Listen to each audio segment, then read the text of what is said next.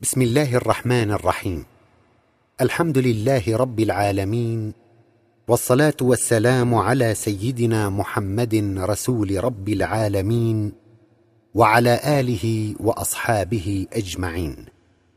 مستمعي الأكارم السلام عليكم ورحمة الله وبركاته. نتابع اليوم ما كنا قد بدأناه في الحلقات السابقة من شرح لمعاني آيات السبع المثاني.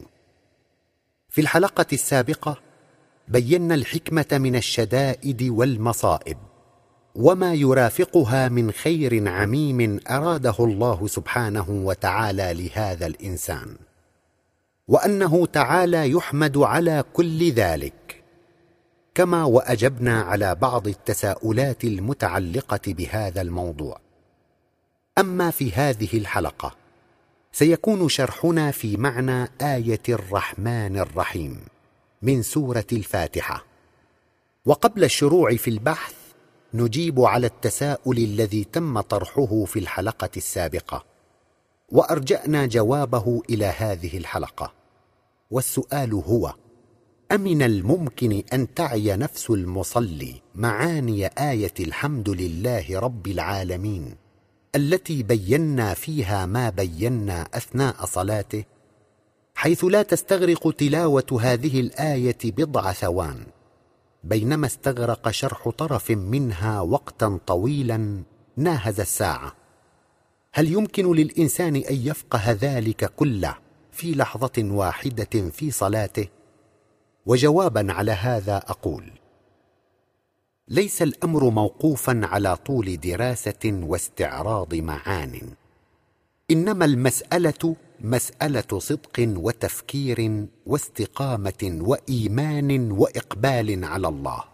وإن الإنسان ليعجز عن الإحاطة بما في الصلاة من خير يناله فيها. وقد صرح تعالى بأن العلم والفضيلة والكمال الذي ينطبع في نفس المؤمن في ليلة القدر وإن شئت فقل في تلك اللحظة بالصحبة النفسية مع رسول الله صلى الله عليه وسلم في صلاة التراويح خير مما يحصل عليه امرؤ قضى ألف شهر في الصيام والدراسة الجادة لاكتساب المعرفة. قال تعالى في سورة القدر ليلة القدر خير من ألف شهر. وقد ذكر تعالى في سورة البقرة عن سيدنا العزير عليه السلام بعد أن أماته مئة عام. قال كم لبثت؟ قال لبثت يوما أو بعض يوم. وكذلك قال أهل الكهف الكرام مثل قوله فمسألة الزمن بيده تعالى وهو خالق الزمان. قال تعالى في سورة القمر وما أمرنا إلا واحدة كلمح بالبصر. فإذا أنت أعددت نفسك قبل الشروع في الصلاة وسلكت بها في طريق الإيمان وإن شئت فقل إذا أنت آمنت حقا بكلمة لا إله إلا الله وأن محمدا رسول الله ووقفت بنفسك وقلبك للصلاة متوجها إلى الكعبة تستمع إليه صلى الله عليه وسلم يتلو عليك وأنت مقتد به يتلو عليك عليه السلام كلمة الحمد لله رب العالمين. فهنالك يا مؤمن وحسب ارتباطك به صلى الله عليه وسلم. تنكشف لك هذه المعاني وأمثالها ما لا تحلم به من قبل وما لا تحصل عليه بمئات السنين بجهدك الذاتي تحصل عليه بالصلاة في طرفة عين. فترى الكون كله مشمولا بعناية الله سائرا بحمد الله تسيره يد الحنان المنان. وتعطي كل مخلوق أحسن شيء له. وما هو بالنسبة له محض الفضل والإحسان. ترى ذلك كله في لحظة واحدة. ولنا في مثل سحرة فرعون حين توجهوا لسيدنا موسى عليه السلام سراجهم المنير. كم شاهدوا وكم رأوا. فما عبأوا بفرعون وصولته. وبكل تهديداته من تعذيب وتنكيل وتصليب. فخاطبوه بما شهدته نفوسهم من الحق غير عابئين. قالوا لن نؤثرك على ما جاءنا من البينات والذي فطرنا. فاقض ما أنت قاض. إنما تقضي هذه الحياة الدنيا. إنا آمنا بربنا ليغفر لنا خطايانا وما أكرهتنا عليه من السحر. والله خير وأبقى. إنه من يأت ربه مجرما فإن له جهنم فإن له جهنم لا يموت فيها ولا يحيا. ومن ياته مؤمنا قد عمل الصالحات فاولئك لهم الدرجات العلى. جنات عدن تجري من تحتها الانهار خالدين فيها. وذلك جزاء من تزكى. فمن أين جاءوا بهذا البيان الذي بينوه؟ وقد جيء بهم من المدائن المختلفة محضرين. وما سمعوا من سيدنا موسى عليه السلام بيانا ولا دلالة ولم يكن لهم به سابقة اجتماع. إنه التعظيم والتقدير لعلمه عليه السلام. جعل نفوسهم ترتبط بنفسه المقبلة على الله. وهنالك شاهدوا ما شاهدوا من حقائق أسماء الله الحسنى بلحظات. وهاكم مثلا بسيطا عن سير النفس والزمن. ففي الرؤيا أو الأحلام قد يشاهد المرء مناما أو رؤيا تنقضي بدقائق قليلة ويستيقظ. ولكنه يرى بمنامه أنه قضى أياما أو زمنا طويلا. حتى أنه حين يقص ما رآه قد يستغرق بالحديث عن منامه أضعاف زمن المنام. حتى لا يبقى للزمان والمكان لدى النفس التي تتجرد بالنوم عن جسمها زمن محدد. فيتغير مفهوم الزمان والمكان عن الواقع المادي باليقظة. فسير النفس المجردة أمر عجيب فوق الزمان والمكان. أما بالصلاة فيتم سيرها بالحقائق اليقينية باستنارتها بنور الله. وينمحي تأثير الزمان والمكان لحقائق كبرى مترعة بالخيرات. وكفى بليلة القدر التي هي خير من ألف شهر خير شاهد ودليل. اذا إنك في حال التقوى مع رسول الله صلى الله عليه وسلم بالصلاة تشهد نفسك هذه المعاني وأنت تستمع إلى رسول الله صلى الله عليه وسلم وهو يقولها. كلما سمعتها في كل ركعة زدت شهودا ورؤية لتلك المعاني التي انطوت عليها. فإذا أنت حامد لربك حقا. وإذا أنت متدرج في منازل الحمد يوما بعد يوم. وصلاة تلو صلاة. عندها تغدو إنسانا حقا. بعروجك القلبي في منازل القرب من رب الكمال والفضيلة والإحسان. وتتشرب الرحمة والعلم وتنال العطف والحنان وتأنس بالله تعالى ينبوع كل كمال فيأنس بك كل مخلوق وإنسان وتكسب الخيرات والمكرمات وتفيضها على من حولك مترفعا عن كافة الشرور والأذى والإضرار لكافة المخلوقات أما وقد انتهينا من الإجابة على هذا السؤال. لنعد إلى تأويل فاتحة الكتاب.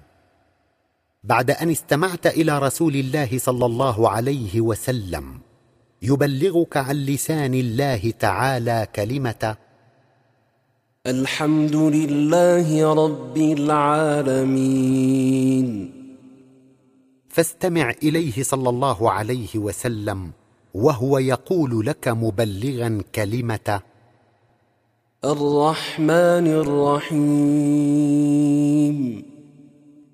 وتريد كلمة الرحمن الرحيم أن تعرفك ببعض أسماء الله رب العالمين. الذي يحمد على كل ما يجري في هذا الكون من تسيير إنها تعرفك أن هذا الإله المسير الذي تؤول إليه أمور الكون كله هذا الإله المربي شملت تربيته سائر العالمين والذي يحمد على جميع ما يقع في الكون من تصرف وتسيير. هذا الإله المربي هو الرحمن الرحيم. والفرق بين هذين الاسمين هو أن اسم الرحمن إنما يشير إلى أن الله تعالى رحمن أي أنه ذو رحمة وحنان بشتى معاملاته لك مهما تلونت. كذا وسعت رحمته كل شيء. فما من مخلوق إلا وقد غمرته هذه الذات العلية بفيض من الرحمة. فهي ترعاه بحنانها حيثما حل وأن ارتحل وسار. قال تعالى في سورة الأعراف ورحمتي وسعت كل شيء. من تشديد ورخاء. الرحمن صيغة مبالغة لاسم الفاعل المشتق من فعل الرحمة على وزن فعال. يعرف القرآن من عرف أن الله مسير هذا الكون وما فيه بالرحمة. من شاهد صفة الرحمة من الله انطبعت بقلبه معاني القرآن. كما في قوله تعالى بالآية الكريمة من سورة الرحمن الرحمن علم القرآن. أي هنا. قال تعالى في سورة البقرة واتقوا الله ويعلمكم الله والله بكل شيء عليم.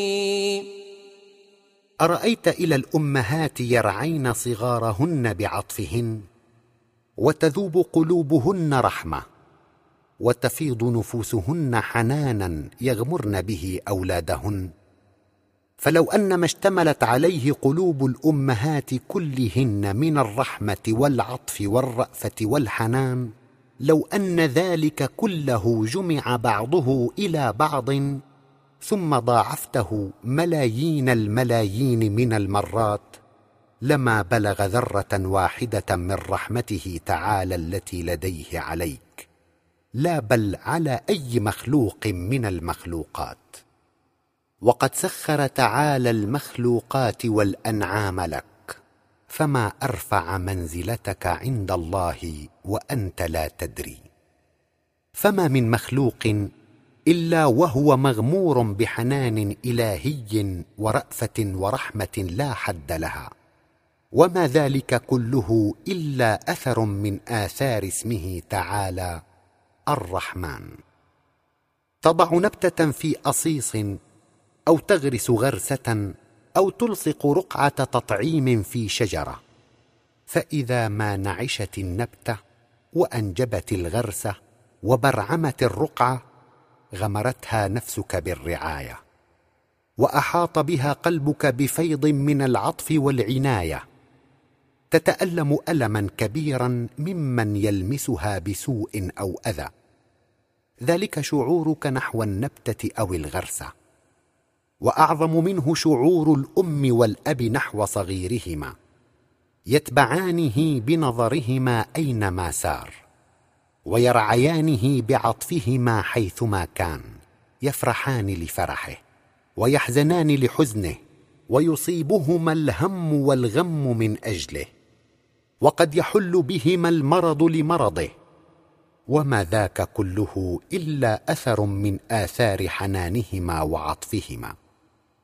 مع أن الأم والأب ما خلقا صغيرهما وما أبدعاه صنعا بيديهما بل ربياه صغيرا ورعياه. فما بالك بحنان تلك الذات العلية التي خلقتك بيدها؟ وخلقت لك السمع والبصر والذوق وفطرتك. وما هي يا ترى نسبة حنانها عليك؟ وما هو مبلغ رحمتها بك؟ أيقاس ذلك برحمة أم أو أب؟ أليست رحمة كافة الأمهات أو الآباء للبشر وللأنعام والطيور والحيوانات كلها من الله؟ بل هي ذرات من رحمة الرحمن. وهل تقسو تلك الذات العلية عليك؟ وما خلقت الكون كله إلا من أجلك وتأمينا لراحتك وسعادتك. أتظن أن المريض يمرض وأن الغني يفتقر وأن الهم والغم ينزل وأن المصائب والمكاره تلم وأن ذلك كله يحل وتلك الذات العلية الحضرة الإلهية في هذه الساعات العصيبة قد تحولت رحمتها عن هؤلاء ونقصت بعض الشيء عن هذا المخلوق؟ لا. كل ذلك لم يكن. والرحمة الإلهية هي هي. لا تتحول ولا تنفصل. لكن الله تعالى يعامل كلا بما يناسب. ويسوق له من العلاجات ما يلزم. وحسبك أن تنظر إلى معاملة الأم والأب لطفلهما حينما يمرض. إنهما يشددان عليه في تطبيق ما يلزمه من حمية وعلاج. وما يشددان عليه هذا التشديد إلا لفرط رحمتهما به وشديد حنانهما عليه. يشددان عليه ليدفعا عنه ما ألم به من مرض وينقلاه من حال التعاسة والشقاء إلى السعادة والهناء. وحسبك أن تنظر في هذا. وهو تعالى من رحمته وضع الرحمة والحنان بقلبهما عليك لا على سواك من أطفال الغير. لتدرك طرفا من رحمة الله تعالى بك حينما يسوق ما يسوق من شدائد وآلام. إنه يسوق لك ذلك دواء لنفسك وعلاجا لما بها من علل وأدران. وما ذلك كله إلا أثر من آثار رحمته تعالى بك وحنانه عليك. فغير ما بنفسك من سوء واستقم يغير الله عليك. وهكذا فالله تعالى باسمه الرحمن يغمر الكون كله من أصغر مخلوق إلى أعظم كائن في الحياة يغمرهم جميعا برحمته. فما ينفك مشرفا عليهم باسم الرحمن في ليل أو نهار في عسر أو يسر في دنيا أو آخرة في جنة أو نار. إن كل ما قدمته لك عن اسمه تعالى الرحمن إن هو إلا تعريف بطرف يسير من رحمته تعالى بخلقه. وسأضرب لك مثلا يقرب لك الحقيقة أيضا بعض التقريب. وإن كانت الحقيقة أبعد من أن تنال بمثال بل يلزم أن تشهد شهودا ليتيقن الإنسان. ولا يتم ذلك إلا بالإيمان. انظر إلى الشمس ترسل بأشعتها إلى هذه الأرض وما عليها من سهول وجبال. من جزر وبحار من نباتات وأشجار. ثم انظر إلى شجرة واحدة لا بل إلى ورقة من أوراقها وقد غمرتها الشمس بأشعتها. ترى ما مقدار ما اكتسبت هذه الورقة الواحدة من أشعة الشمس؟ وما هي نسبة ذلك إلى الشمس ذاتها؟ كم في الكون من أشياء وكم فيه من أشجار؟ وكم فيه من أوراق.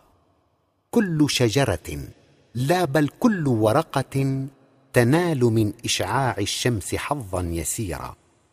وعطاء الشمس أعظم بكثير مما نالته شجرة.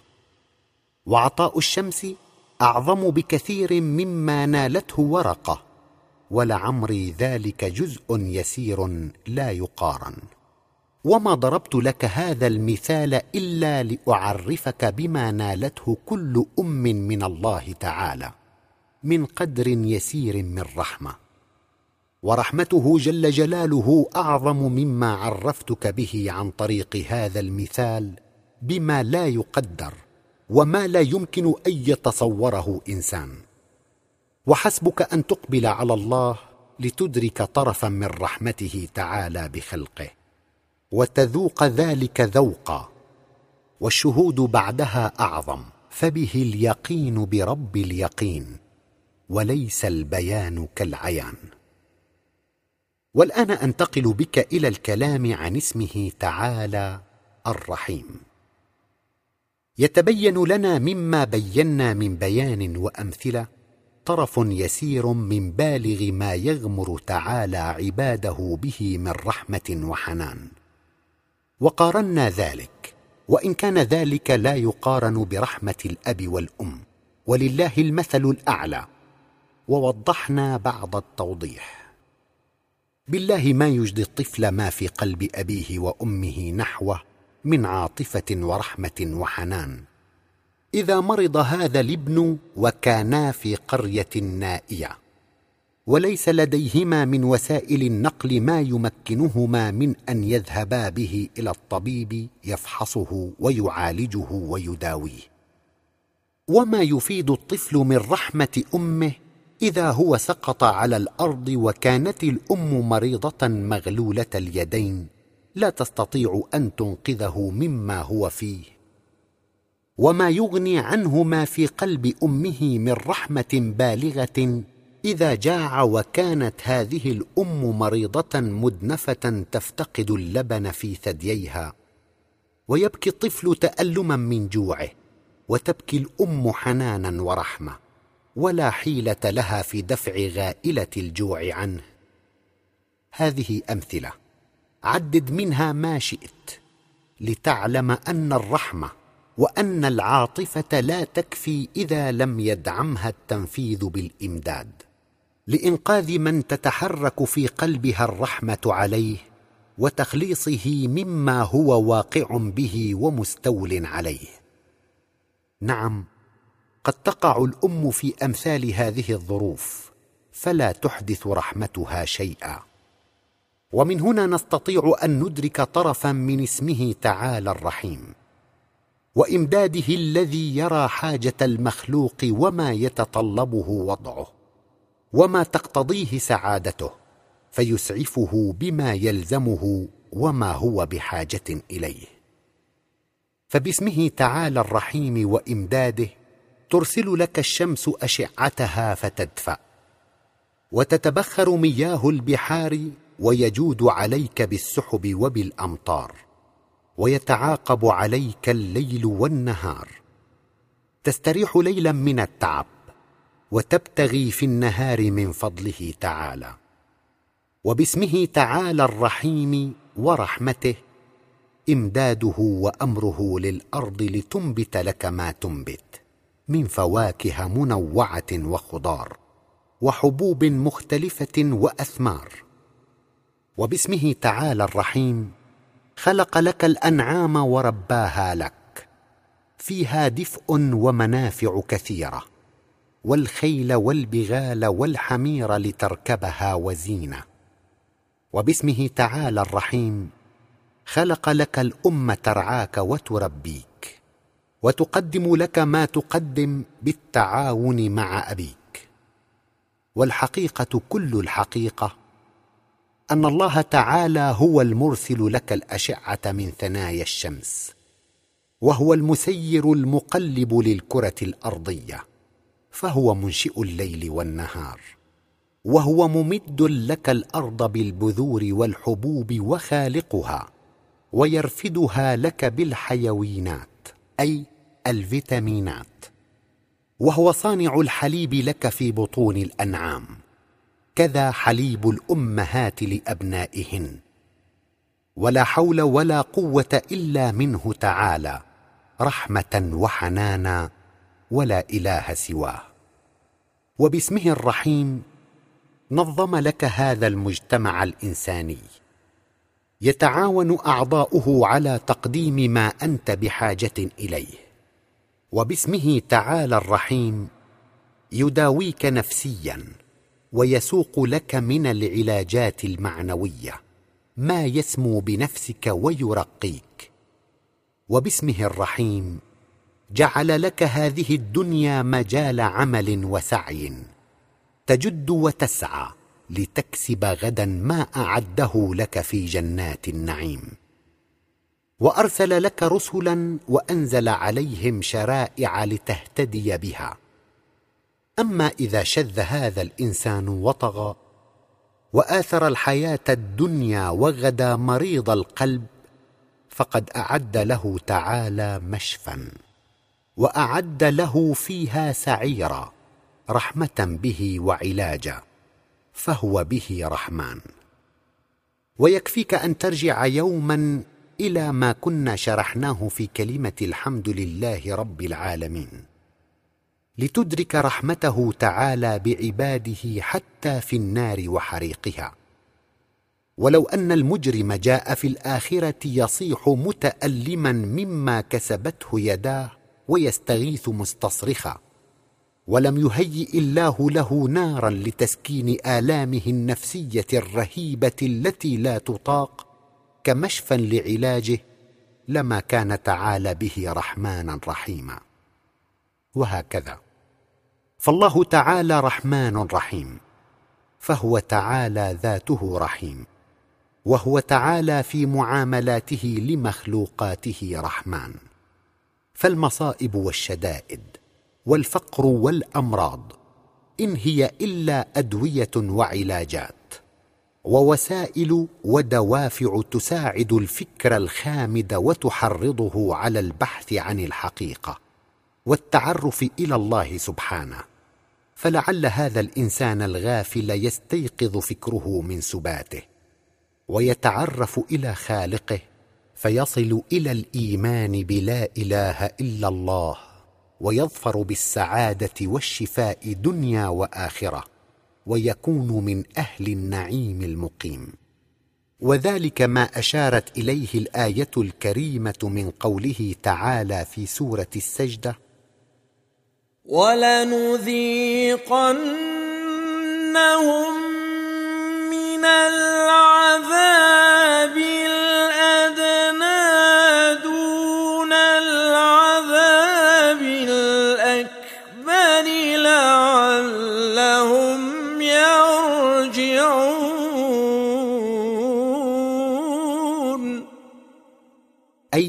يرجعون إلى جادة الصواب فهو به رحمن. ومن ثم جنات النعيم لأنه به رحيم. اذا فهو الرحمن بخلقه بالشدة التي يسوقها للمعرضين علاجا ودواء لما فيهم من علل وأمراض. وهو تعالى الرحمن بالنعمة وبما يسوقه من الإحسان والفضل للمحسن المطيع. لما استحقه ولما فيه من الصحة والحياة وهو سبحانه الرحمن بهذين الفريقين لأنه ذاته تعالى رحيم. فهو الرحمن الرحيم. فباسمه الرحمن يوصلك إلى ذاته الرحيم منه تعالى وإليه إلى إغداق فضله عليك بجناته العلى التي من أجلها خلقك وللسعادة الكبرى. بهذه الكلمات الموجزة نكون قد أجملنا ما فصلناه في هذه الحلقة من قبل لشرح معنى آية الرحمن الرحيم من آيات السبع المثاني. ونتابع تأويلنا لهذه السورة الكريمة في الحلقة القادمة إن شاء الله. والسلام عليكم ورحمة الله وبركاته.